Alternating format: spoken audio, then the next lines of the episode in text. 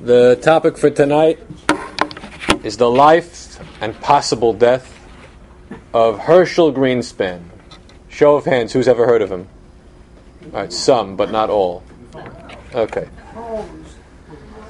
Herschel Grynszpan was born in Hanover, Germany on March 21st, 19, March 28th, 1921, the son of Rivka and Zundel Grynszpan, who were Polish Jews who had moved to Germany in 1911. As Polish Jews, Polish citizens, they resided in Weimar era Germany, as did many other Ostjuden, hoping for a better life for themselves, for economic advancement, and to escape the misery that had been Poland. They came originally from Radomsk. But unlike other Polish Jews living in 1920s and early 1930s Germany, they were not very successful financially. They lived a fairly meager existence, in fact, had to subsist on welfare payments at various points in time. After the Nazi takeover in January of 1933, the question is what the what is the future for the Jews of Germany, and especially for the Jews of Germany who are not German citizens, and who have possibly less protections than those who do have German or did have German citizenship up until the Nazi takeover? Herschel goes to school. He's a young boy. His mind is not occupied by these great worldly, uh, worldly concerns. But in 1935, at the age of 14, he drops out of school having not completed uh, middle school.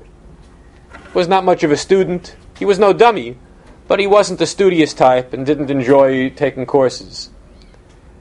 His family realizes that um, they're in a very tough spot. It's not easy to get entry visa into another country to escape Germany.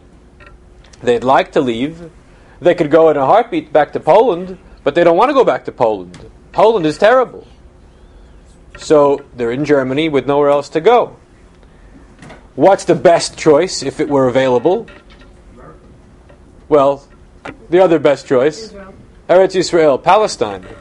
But getting a, a certificate of Aliyah to Palestine in the mid 1930s is itself no simple task. And you have to be a participant in some sort of a Zionist enterprise, one of the one of the Zionist factions, if you hope to get one of those coveted certificates. And so, being a, a somewhat religious family, they enroll Herschel in the Mizrahi in the hopes that he can be prepared for Aliyah, whatever that means, whether it's learning Hebrew or learning some sort of uh, agricultural traits, talents. He's going to be uh, going to Hakshara for Aliyah purposes. But that doesn't seem to be working out either. He goes to Frankfurt for a year to study in yeshiva because he can no longer go to a German school. Figure if he's going to be a religious Zionist, let him learn a little bit in yeshiva. But his yeshiva studies are not very productive, and he drops out of yeshiva too in the spring of 1936. So, what do you do?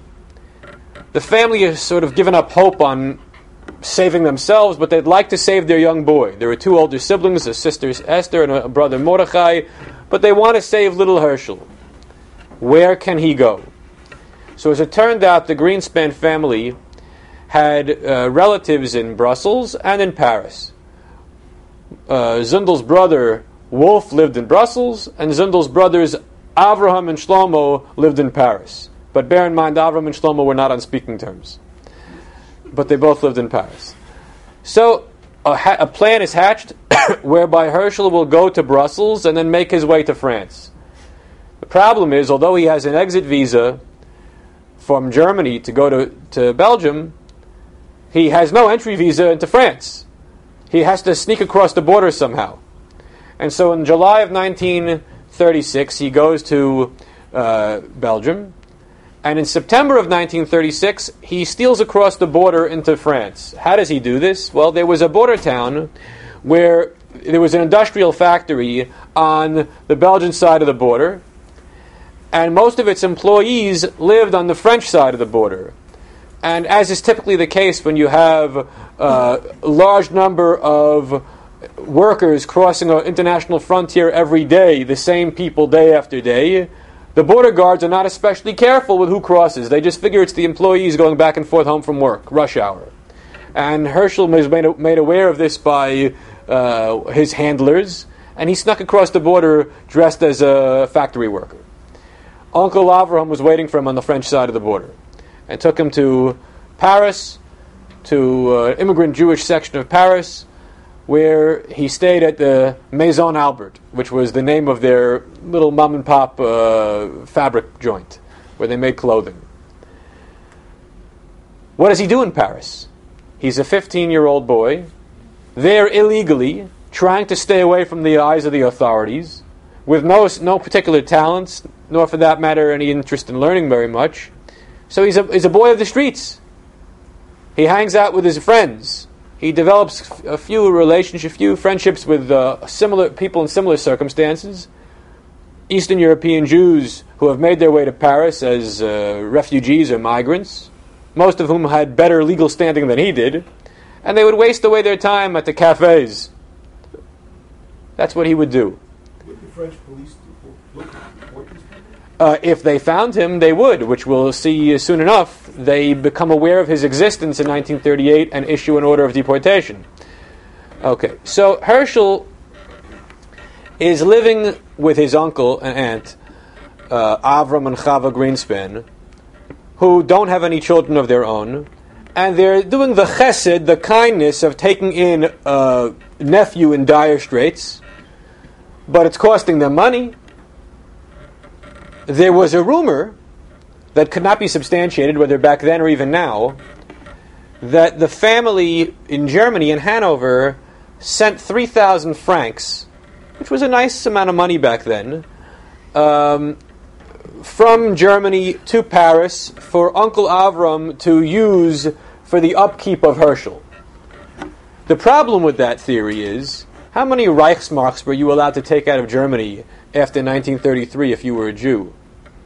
Ten. Ten. Which is a pittance, nothing. That's a lot less than 3,000 French francs.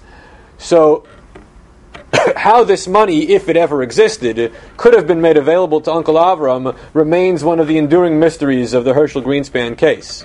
Keep that in mind as we go forward. But Uncle Avram means well. He tries his best to keep Herschel out of trouble and well fed uh, and hopefully alive. But there's a problem. Herschel's Polish passport, and for that matter, his German re entry visa, are set to expire in the middle of 1937. He needs desperately to have some sort of valid papers in the event that the French find out about his existence and want to deport him.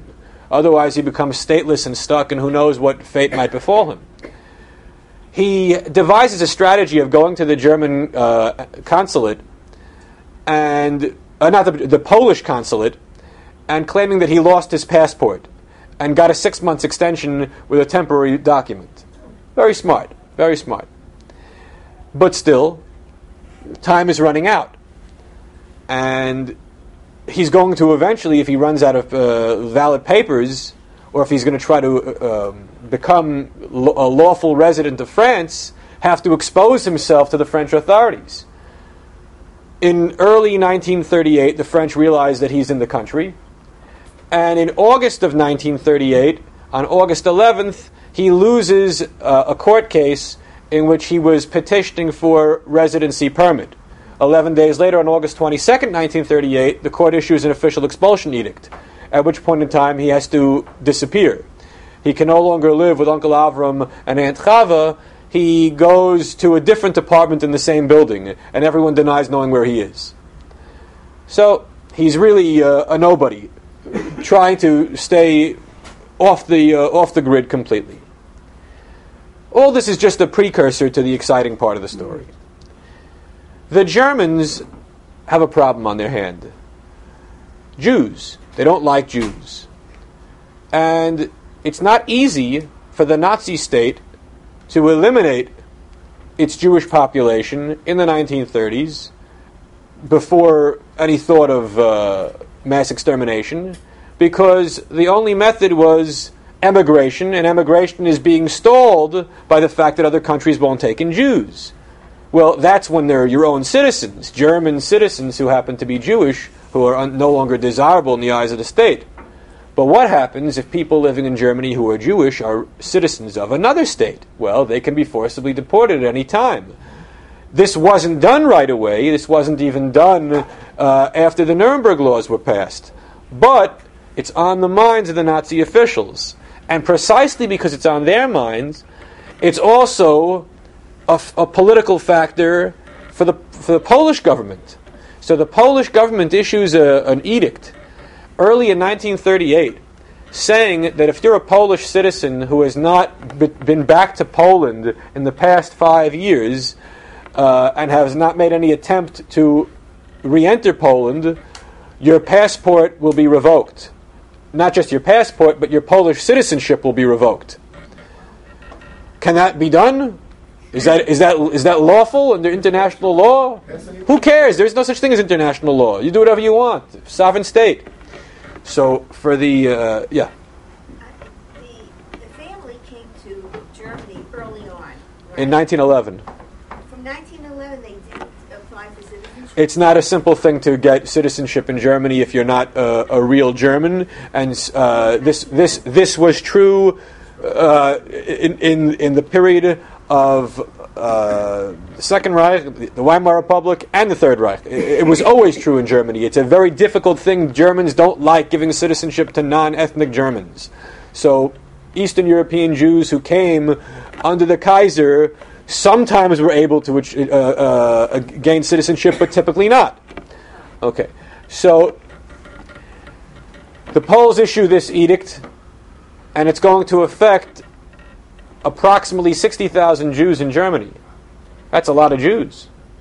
Now, the Germans have to act fast. If they don't want to be stuck with these people indefinitely, they have to try to coerce them over the German Polish border. Well, that's exactly what they'll do. On the night of October 27th, 1938, there is a mass roundup of approximately, and it's hard to know exactly, but some estimates have a low number of 12,000, some estimates have 18,000, some estimates have 20,000 Jews were rounded up from spots all over the over all over Germany and put on railroad cars and sent east to the Polish border. By the way, included in this uh, 20,000 Jews is the person we'll speak about next Tuesday night, Abraham Joshua Heschel. He was one of those who were carted off to the Polish border. Well, also included are Rivka and Zundel Grynszpan and their children, Mordechai and Esther. Well, what happens to them? So, they're in a very dire circumstance.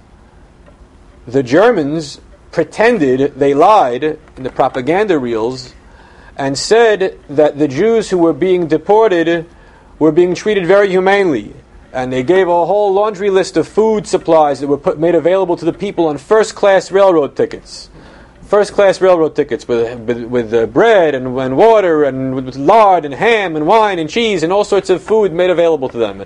In fact, they weren't on cattle cars, but they were on industrial uh, freight trains um, and sent on a long journey without much food, without being able to take many of their uh, possessions, and the, the railroad stopped two kilometers from the border. So, what happens between the end of the railroad and the border? You got to walk. And it was raining, and it was dark, and it was muddy, and there are dogs, and there are guns, and uh, sadly, there were suicides, and there were shots fired, and some people died in the process. They got to the, the Polish frontier, and the Polish border guards have no clue what's going on. They see a mass flux of humanity approaching them with no, no idea of who these people are why they're coming. And they, sh- they fire shots. So, in the chaos, uh, only bad things can happen and lives were lost. Eventually, the uh, Jews were pushed across the border and were settled at a refugee encampment, a makeshift encampment at Zbąszyń, Poland, which had a population of 10,000 people. Well, there were no, more than twice that number of refugees. So they were overwhelmed. It took a few days before the Red Cross and other uh, relief agencies were able to bring sufficient food and, and, and water and supplies. So it's in this uh, environment that uh, Herschel's sister, Esther, writes a postcard and sends it to Paris. Herschel gets it on November 3rd.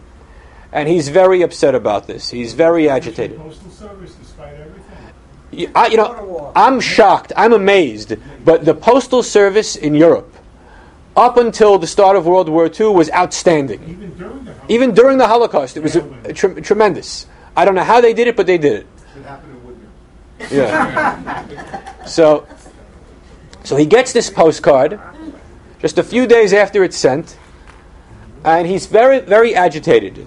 On the night, Sunday night, November 6th, he gets into a very heated fight with uh, Uncle Avram and Aunt Chava, and he slams the door and walks out. It's possible that he had threatened to commit suicide. The issue at hand may have been that um, the family in the, in the refugee camp was requesting financial assistance from Uncle Avram, and his response was, "I've done so much to help you, Herschel. I'm not made out of uh, gold. Uh, money doesn't grow on trees. I can't do anymore." The the Grynszpan grandmother, uh, Herschel's grandmother, Zundel's uh, mother, had been complaining for years back in Radomsk. I'm stuck here in Poland in, in you know, horrible poverty, and you, my sons, are living in Western Europe, living it up. No, the truth is they weren't living it up, but they were living in Western Europe under uh, better conditions than in Poland, and they weren't sending back a few shekels to their mo- mother, and she was bitter about that. So Uncle Avram's done what he can do. He's not sending any more money. Herschel threatens whatever he threatens. Uncle Avram thrusts 200 francs in Herschel's face as he walks out the door. What does Herschel do that night? He takes a, a room in the Suez Hotel, a few blocks away. Uh, it's his first night ever in a hotel by himself, and he orders room service, and he's on edge. He doesn't sleep well that night. He has an idea in his head. He goes to a gun shop the next morning, Monday, November 7th, 1938, and buys a 9mm. He tried to buy a much larger caliber weapon, but the store owner told him, "You don't know what you're talking about. You don't know what you're doing. You're not going to be able to even hold it. You, uh, get a small weapon that holds just a few rounds, and it'll serve whatever purpose you, you, you need." Herschel supposedly claimed that he needed a weapon for protection because his father's in a cash business. Cash business. Okay. What was his real intention? He wants to make a political statement. He wants to shoot someone. So he walks over to the Rue de Lille, where the German embassy is located. And at the German embassy, he, reach, he reaches uh, the, the gate. There's a French police officer fr- uh, guarding the, uh, the embassy t- uh, who asks him, What are you here for? I'm here for uh, uh, visa purposes. The guard tells him, Well, the consular offices are that way, but you can walk in this gate if you want to. So he walks in. As he walks in, he brushes up the shoulders with the German ambassador to France, but not realizing it at the time because he didn't know what the guy looked like.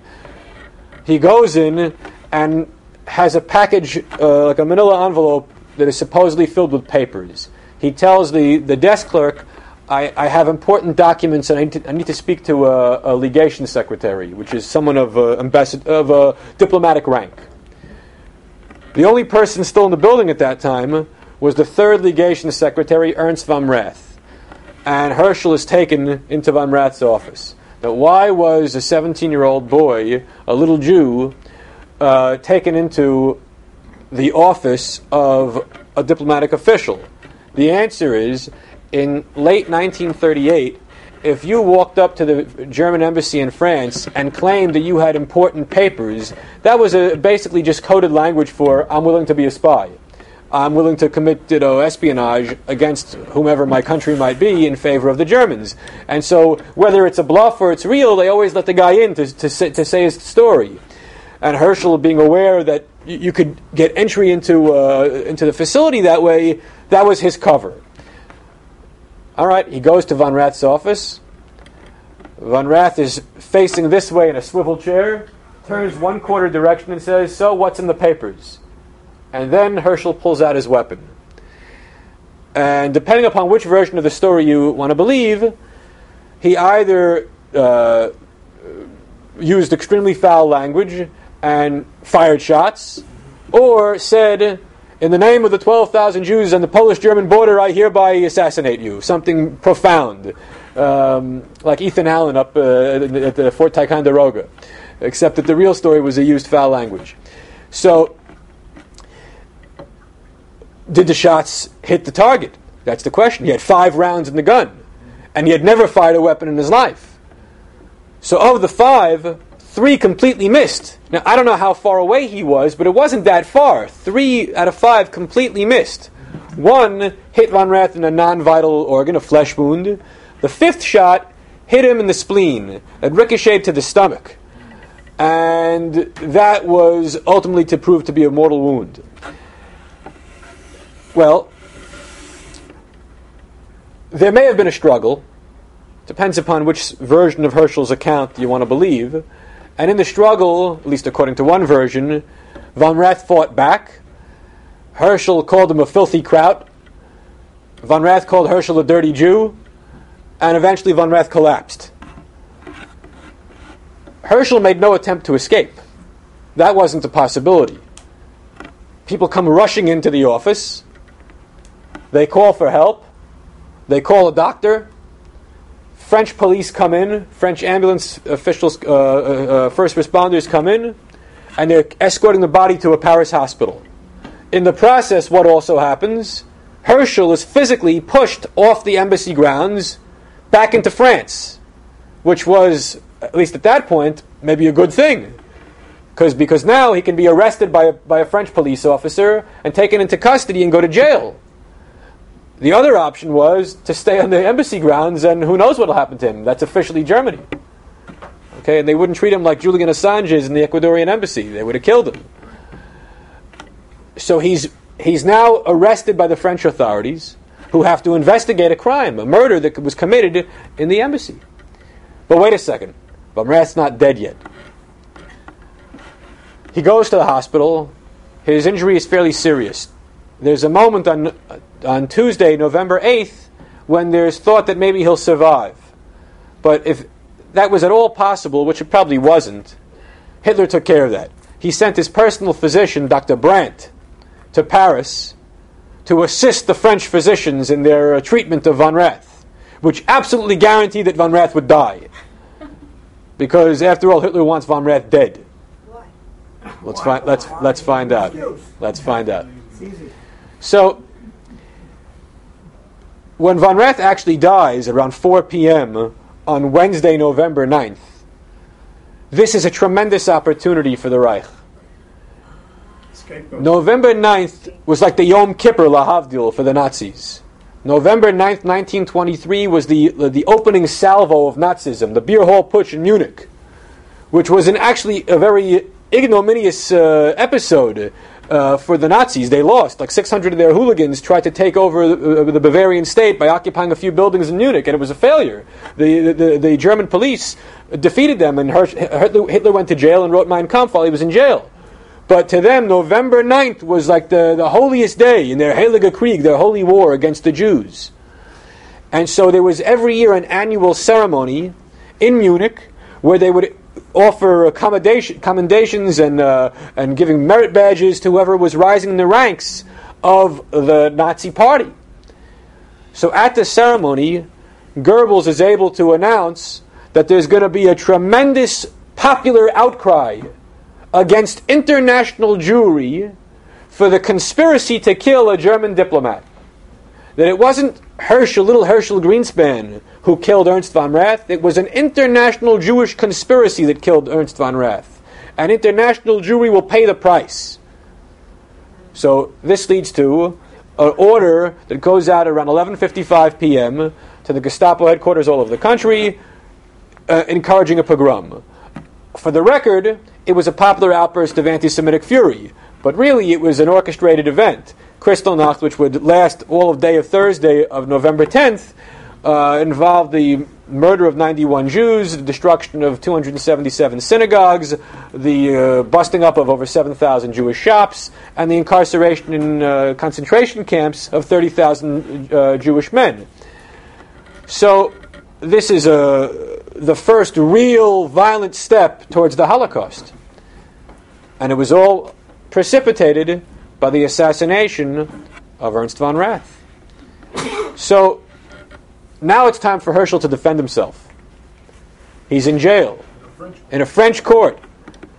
Well, could he turn to Uncle Avram and Aunt Chava for help? No. Why? They were arrested for harboring an illegal alien. They spent three months in jail. So Uncle Shlomo and Aunt, Cha- uh, Aunt Chava's brother were the remaining fi- pater- uh, figures, uh, uh, heads of the family who were left to deal with Herschel's legal plight. They're in Paris. They're in Paris. And they hire some Yiddish speaking lawyers who were totally ill prepared for this challenge. They were not up to, uh, up to the task. You needed a top flight lawyer to defend Herschel in this case. Fortunately for Herschel, Dorothy Thompson came to the rescue. What does Dorothy Thompson have to do with Herschel Grynszpan? Dorothy Thompson is an American journalist. The answer is Dorothy Thompson was the leading figure in the mid 20th century for the, under, for the underdog, the little guy. Which means what?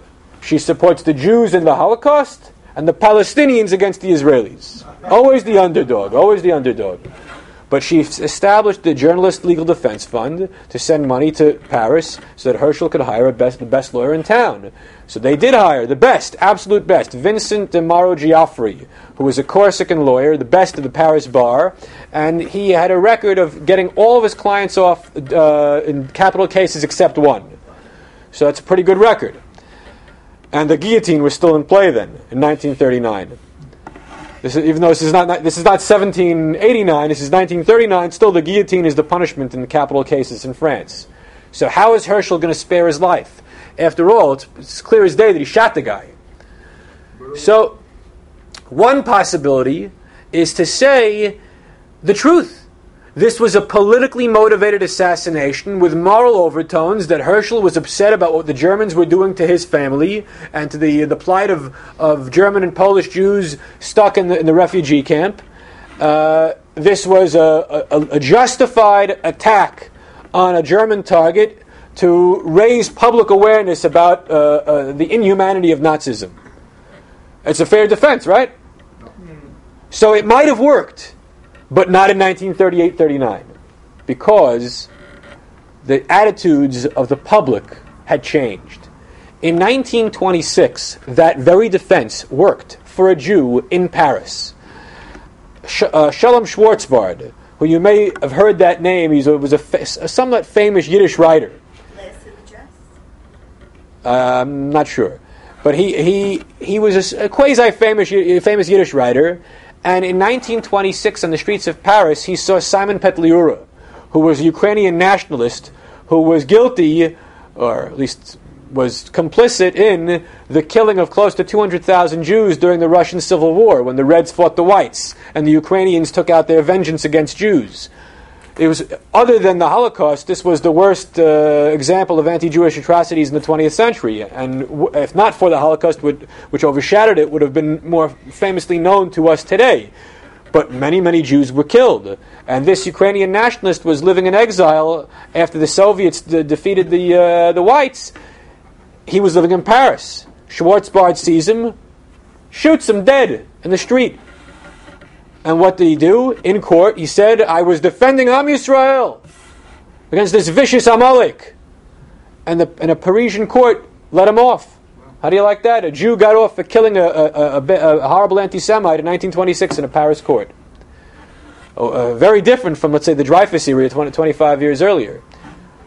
Another example, in 1936 in Davos, another Jew, David Frankfurter, assassinated Wilhelm Gustloff, who was the leader of the, the Swiss branch of Nazis abroad. And a Swiss court convicted him and sentenced him to life in jail. After, after the war in 1945, he was uh, pardoned, and then he spent the rest of his life in Israel and ended up serving a very uh, decorated role in the, on the IDF. So this was the third time in the interwar period that a Jew was assassinating an, a, a famous anti-Semite. Yeah. You mentioned Dreyfus. Wasn't there, or was there any lingering anti-Semitism? There's always anti-Semitism. no, uh, Yeah. arising specifically from the Dreyfus affair? There's always anti-Semitism in France. It never fully goes away, but it's an, it it's, uh, has peaks and valleys, up and down. And in 1939, it's uh, well, there there is anti-Jewish sentiment because Leon Blum was not very well liked, uh, his tenure as, as French prime minister was not a very successful one, and that exacerbated anti Jewish sentiment. Uh, but the point is that 1938 39 is not 1926. In 1926, this, there are still residual feelings about World War I, about victory, about defeating the Germans, defeating the bad guys. By 1938 39, the, the sentiment is you don't fight against the Germans, you appease them. That's what everyone's doing. And so for Ernst von Rath to be shot dead in cold blood by a little Jew, shameful. You don't do such things. If we have a problem with the Nazis, we try to work it out diplomatically, if, if at all possible, but not through violent means. So Herschel's lawyers realized immediately you can't take the political defense. It's not going to work. It's going to get him killed. So his lawyer, Giafferi, suggests another type of defense. Say, no, that Herschel and von Rath were gay lovers. Okay? Now, uh, what exactly might the circumstances have been? Was it an actual relationship? Was it uh, solicitation of prostitution gone bad? Whatever it might have been, it involved a homosexual relationship. Now, why would that why would that defense work very well? Number one, because the French were always uh, more uh, were always softer on crimes of passion. Crimes of passion in France, they take a very soft, uh, kind-hearted approach.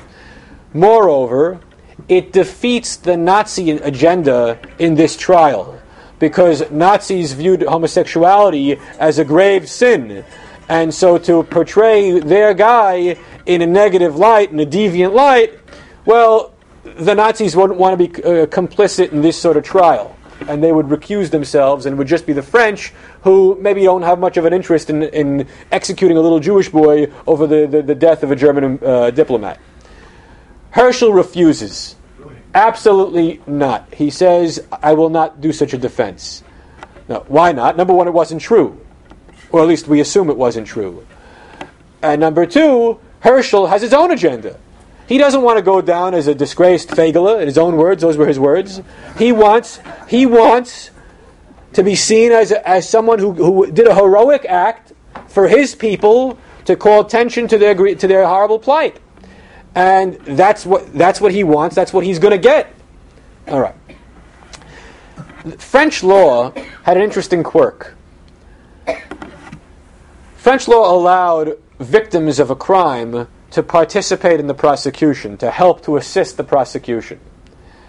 In case of murder, where the victim is no longer alive, their family members have the right to assist in the prosecution, which means they have their own legal representation and are involved in the proceedings.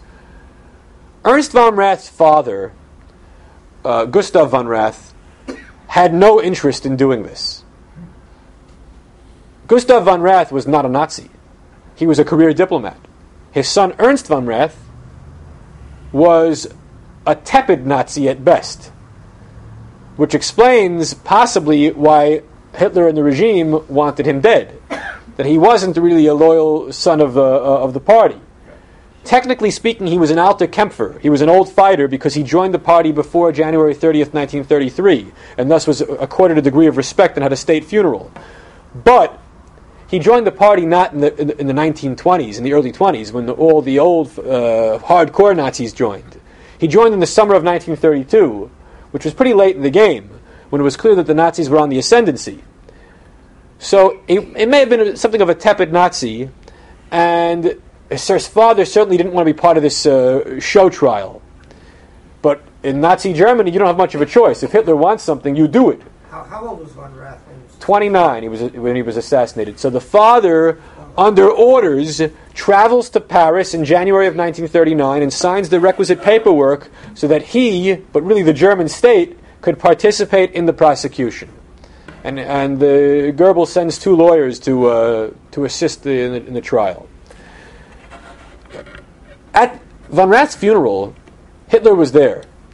He sat in the front row, but he didn't give the, the eulogy and he never said two words to the von Rath parents. He shook their hand, and that was the extent of his condolence. Clearly, there was a disconnect between the, the Nazi hierarchy and the von Rath family.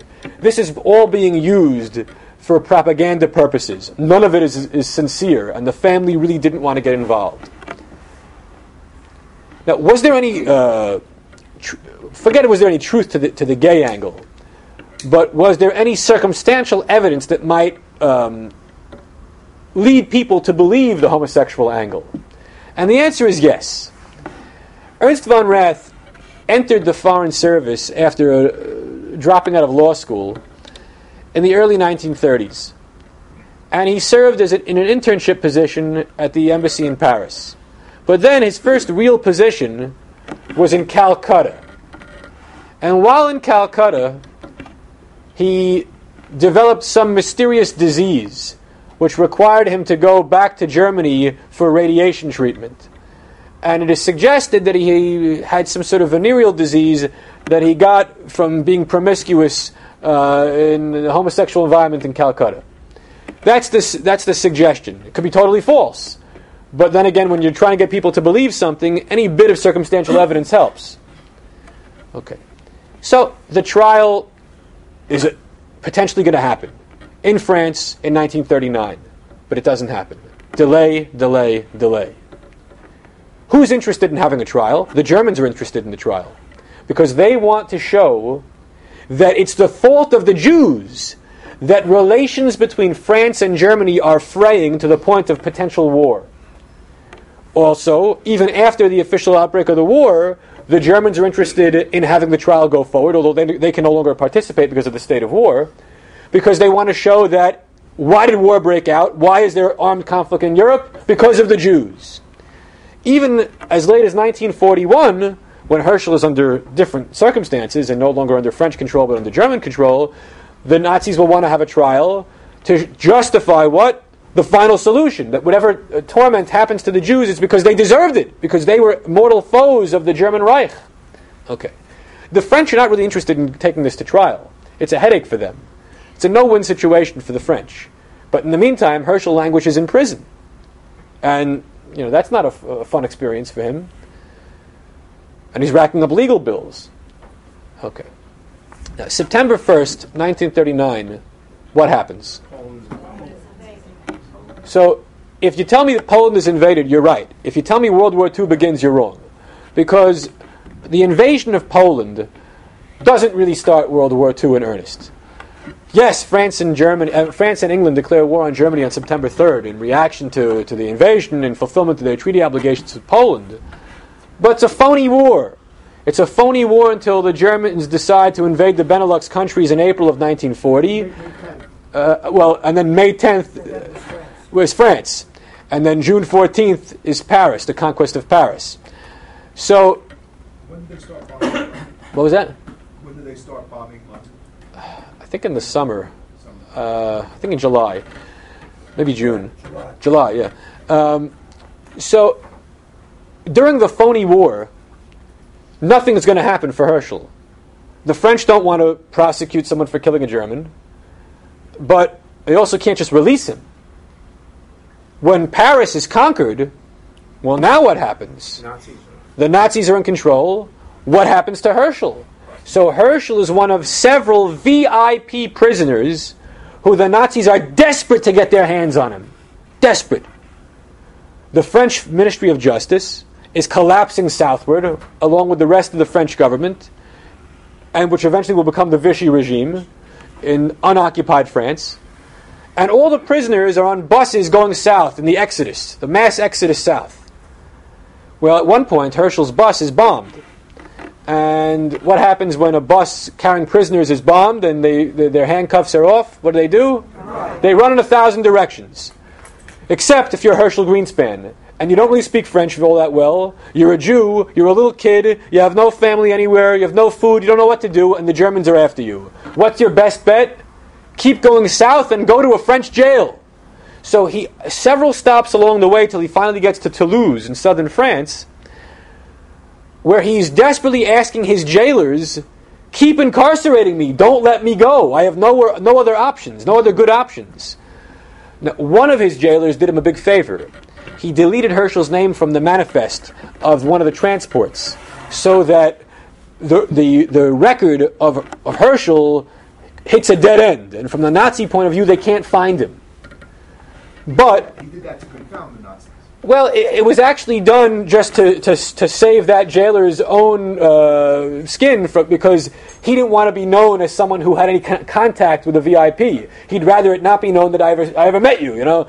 So he deletes the name. How do you delete a name? I mean, this is, you know, you can't delete people. Uh, they cross it off. No, they're, they're rewriting manifests every time there's a transfer. You just don't write the guy's name. But whatever uh, complicated story it was, by July of 1940, the Nazis become aware of Herschel's existence, that he's in southern France, and they ask for his extradition. And the extradition treaty between Vichy France and, and, the, and the Germans allowed for and insisted upon uh, the handing over of any German subjects who are requested. So Herschel's going to be handed over. But wait a second. He's not a German citizen. He never was. He was a Polish citizen. Moreover, he was a minor when he committed the offense. And he's only 18 then. So, all these are good legal points. Yeah, but they. But who cares? This is 1940 and we're dealing with the Germans. So, you, what are you going to sue on an appeals court? So, Herschel is handed over to the, to the Gestapo at the, the border of, of Vichy and, and occupied France and is quickly taken on a plane to Berlin. But how did they know he was there? They found out. They found out. Somehow they found out. The, someone spilled the beans. He's taken to, to Germany. Now, in Germany, he's a VIP. He's one of the handful of, of uh, Jews in the history of the Holocaust to have special treatment in the positive sense of the word, not the negative sense of the word. In other words, he actually was uh, unmolested and fed a, a healthy diet to be kept in good condition. Uh, I mean, it reminds me of uh, who else of, of, of the Jewish population of Europe was also treated well by the Nazis? Rudolf Kastner, among others, who could walk around like he owned the place. Well, Herschel was in jail. He was in a Gestapo jail. But he was treated very well. Simple reason he needs to be in, in exemplary physical condition for the subsequent show trial, which is to happen at the, uh, at the time and place of Hitler's choosing. So they're getting ready for the show trial. The Nazis investigate every angle of the story. They investigate the Grynszpan family in Poland, the Grynszpan family in Germany, the Grynszpan family in France. 28 different people who were, had criminal convictions whose last name was Grynszpan who had nothing to, no relationship to Herschel. Every possible angle of the story was investigated because they didn't want to have a piece of information released during the trial that would spoil the whole charade. No surprises. Well, the trial keeps getting delayed. And meantime, Herschel is languishing in, in prison, this time in a German prison. The last known communication between him and his family was in April of 1940 when he was still under French custody. And some people thought that he was killed shortly after getting into German hands. But the German records unsealed after the war tell us very clearly that there were discussions about the show trial in 1941, and spo- the trial was supposed to take place in May of 41, but it was, it was postponed. And then it was postponed again. And there are repeated attempts to start the trial. The last known uh, documentary piece of evidence that says that Herschel was probably still alive was in November of 1942 when a Nazi official says trial date yet to be determined. Now it doesn't say Herschel is alive, but mistama if it says the trial date is yet to be determined that he's still alive. Okay, and that's Why, why all these postponements? Okay, so one one of the major reasons why there was postponements is because Herschel finally opened up and told other versions of the story, including that he and Von Rath were gay lovers. And Article 175 in the German Code has homosexuality being a very grievous offense. So they don't they don't like this. They don't want Herschel to open up about the uh, the deviant behavior of one of their diplomats while on the stand. And so for that primarily for that reason and for other reasons the trial was postponed. The trial also became a non a non-issue. Hitler had other other items on his agenda. And once the final solution begins, does it really matter that you put one Jew on trial for killing one diplomat when you're exec- when you're exterminating by the by the tens of thousands on a daily basis the Jews of Eastern Europe? it becomes like a, a- an insignificant thing in the, in, in the larger picture. But, but precisely because no one uh, beneath Hitler in the, in the Nazi hierarchy had the right to either call for his execution or for the implementation of the trial, likely he was still alive. Could have been killed at any moment. But who's going to shoot him? Everyone is afraid if they take the initiative that they've done something that the Fuhrer doesn't agree with. And so Herschel's life was elongated, sort of artificially, by the fact that no one was willing to pull the trigger. Which leads to the question what happened to Herschel? If he were alive today, he'd be 96. But when did he die? When did Herschel die? So, one after the war, there's no sighting of him. No one knows where he is. No one knows where he is. In 1960, the family survived. Okay, they, they went to Poland and then they fled into the Soviet Union and survived the war under the Russians and then ma- immigrated to Israel. The sister died in Auschwitz, but the parents and the brother made it to Israel. In 1960, they want reparations for Herschel.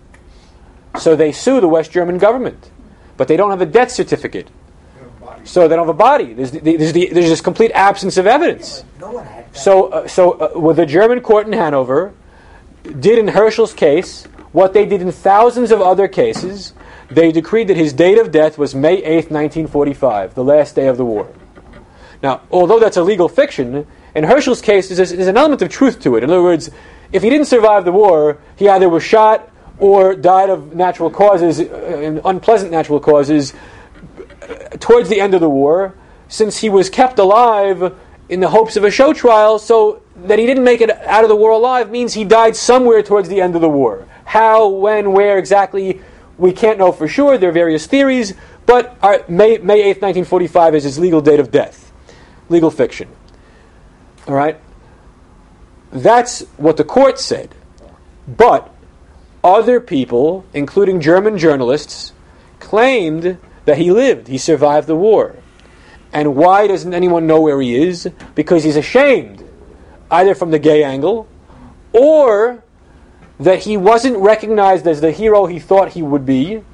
And the shame of not having been recognized as such led him to lead a quiet life under an assumed name. All right? Th- th- th- people do that. I mean, Herschel probably didn't do that because he was probably dead, but but it, that does happen to people that after a chaotic world circumstance where you know their participation was kind of uh, rejected and, and, and seen as unheroic, He, he was also an excuse for Kristallnacht. he was an excuse for Kristallnacht. So therefore, the Jews might have had a problem with him, which we'll see in a second. So the theory is he was still alive.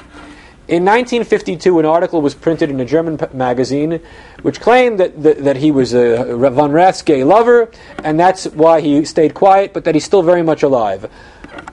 Uh, Gunther von Rath, Ernst's brother, was very offended by that and sued the writer of the article. And it went to litigation and took a long time before it finally got to a courtroom in 1959. And what happened? The author of the article, without really any evidence, said, Yeah, yeah, Herschel is still alive. Not only is he alive, he was in the courtroom yesterday and you didn't even notice it. Wow. So what does the judge respond? Not, you're a blithering fool, uh, cut it out with the nonsense. No, the judge said, if he comes again, we're going to arrest him. for, for- either for murder of Von Rath or Article 175 of violating the, the sexual deviancy statutes. Now, now the, the, so the judge looked like a fool because he played into what was a myth. But yet, serious people believed this myth.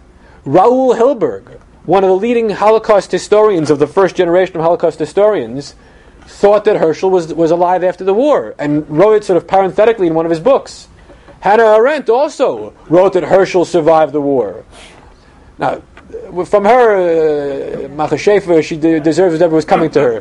But, but, but serious people, serious people thought that Herschel survived the war. Now, he, he probably didn't. What, what actually happened to him? So there are a few theories. One is that he died at Sachsenhausen concentration camp. either of natural causes or a shot to the head. Another is that he died at Magdeburg tra- concentration camp. Another is that uh, his name was Otto Schneider, at least on the, on the prisoner rolls. Why Otto Schneider?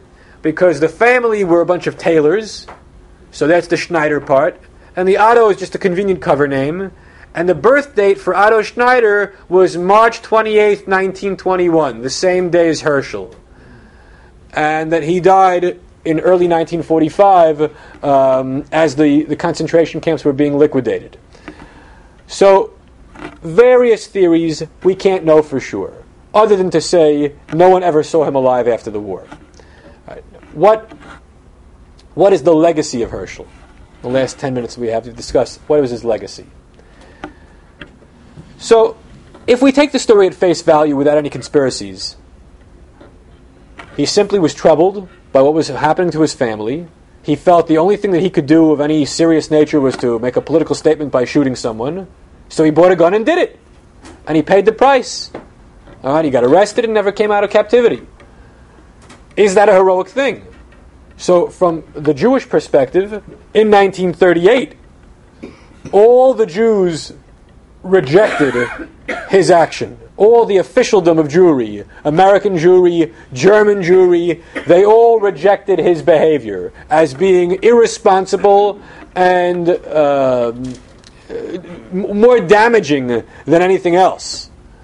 But then again, in 1938, in the moment, you can't blame them for thinking that because if they say anything else, especially if they're on the European continent, that's going to risk them further doom. Now, the American Jews are a little bit to blame, though, because they should have seen the, the, the, heroic nature of what Herschel did. Instead, they just uh, lambasted him. And by the way, that explains why his legal defense fund was established by a Gentile and why his lawyer was a Gentile. The whole goal was to dissociate his action, his violence, from the Jewish people and say he's one crazy kid with, a, with, with, with uh, mental problems and not that he's a representative of Am Yisrael. And so keep Jews away from his trial, have Gentile lawyers, Gentile sponsors. He, he's not one of us. Not one of us. That was the Jewish approach. That was the Jewish approach in 38, and it continued to be the Jewish approach even after the war, which explains why you never heard of him. Because if the Jews had adopted a different attitude towards Herschel and said that what he did was, was somehow brave and valiant, then he'd be up there in the pantheon with uh, Chana Senesh and Mordechai Anielewicz and all the others. But he isn't. If you go to Yad Vashem, you know what they say about Herschel? Nothing. In the, in the, in the roster of, of, of, pictures that flash over the screen before you walk into the museum, for about a second and a half, there's a picture of Herschel. This picture. This picture right here. When he was take, when, taken when he was 17. But his name doesn't appear, and even in the section on Kristallnacht, there's reference to the assassination of Ernst von Rath, but not who did it. So Herschel has been erased. Like, it's like a Yamach Shemo situation. Totally unfairly, in my opinion. Oh, really? yeah, I think so. No. Now, what, what did he do that was so heroic, aside from the fact that he shot someone? The other thing is, he canceled any possibility, he thwarted the possibility of a show trial. And how did he do it? By, By embarrassing himself. Here, Herschel's great act was that he, he committed a, a you know, an act of violence to, to shoot a German, and that was going to be his big glory, the big Gedilla. And it, it was, it was undermined by the circumstances. And yet the Nazis are going to have this big win of a show trial to condemn Jewry. And how does he take away the Nazi victory? By saying that he's a homosexual. There's nothing more embarrassing than that in the 1940s environment. So he, he, he forfeited, he knowingly forfeited his glory for the sake of taking away a Nazi victory. Now, yes, he didn't save anybody's life, but then again, neither did the Warsaw Ghetto fighters. All right, in, in dealing with, with uh, resistance to Nazism, sometimes resistance takes on odd forms, cultural forms, religious, spiritual forms, not always the saving of lives by, by, by means of a gun. And so Herschel's act of saying I was von Rath's lover is in many ways heroic. He cheated the Nazis out of their victory. That's what I, I think is how the story should be interpreted. Except that most of the writers who, who handled the Grynszpan case didn't see it that way until uh, Jonathan Kirsch two years ago wrote this book and disagreed with some of his predecessors and said Herschel was a you know a worthy figure in the deserving to be in the pantheon of, of, of Am Yisrael. Now, the other reason why Herschel got a bum rap is because his victim was not uh, Simon Petliura. He wasn't a Ukrainian uh, uh, anti-Semite with, with, blood on his hands, and he wasn't. Um, he wasn't a, a, an arch a menace of Am Yisrael. He wasn't an Amalekite. He was just a German who happened to hold a, a low-level diplomatic post in France. And it's before the war. It's not 1942. It's 1938. It's not a guy with an SS badge and a gun. It's a guy with a diplomatic passport. So the nature of the victim and the timing of the shooting do not bode well for making Herschel into a hero. But as he, but nonetheless, we know the end of the story. In 1938, they didn't know the end of the story, so they see Herschel as just a, a, a lunatic who caused trouble. But in hindsight, he was a lot more than that. Now, did Herschel cause Kristallnacht? That's the last question for tonight. And the answer is very plainly no. It's very clear from the evidence that has come out after the war that the, the Germans were, uh, were plotting, and were planning a mass pogrom against the Jews of, of Germany and Austria to take place late in 1938 uh, and to escalate the, the nature of anti Jewish persecution. They had readied the concentration camps. Um, and the, the, Gestapo and the SS had their, their plans well in advance. They were looking for a pretext, and they found it in Herschel's action. But had Herschel not done what he had done, they could have fabricated one. Like, number one, the Reichstag fire of February 27, 1933, and number two, maybe even more importantly, on August 31st, 1939, the Poles invaded Germany. Did you know that? You didn't know that because it never happened. They staged it. What did, what, did the, what did the Germans do?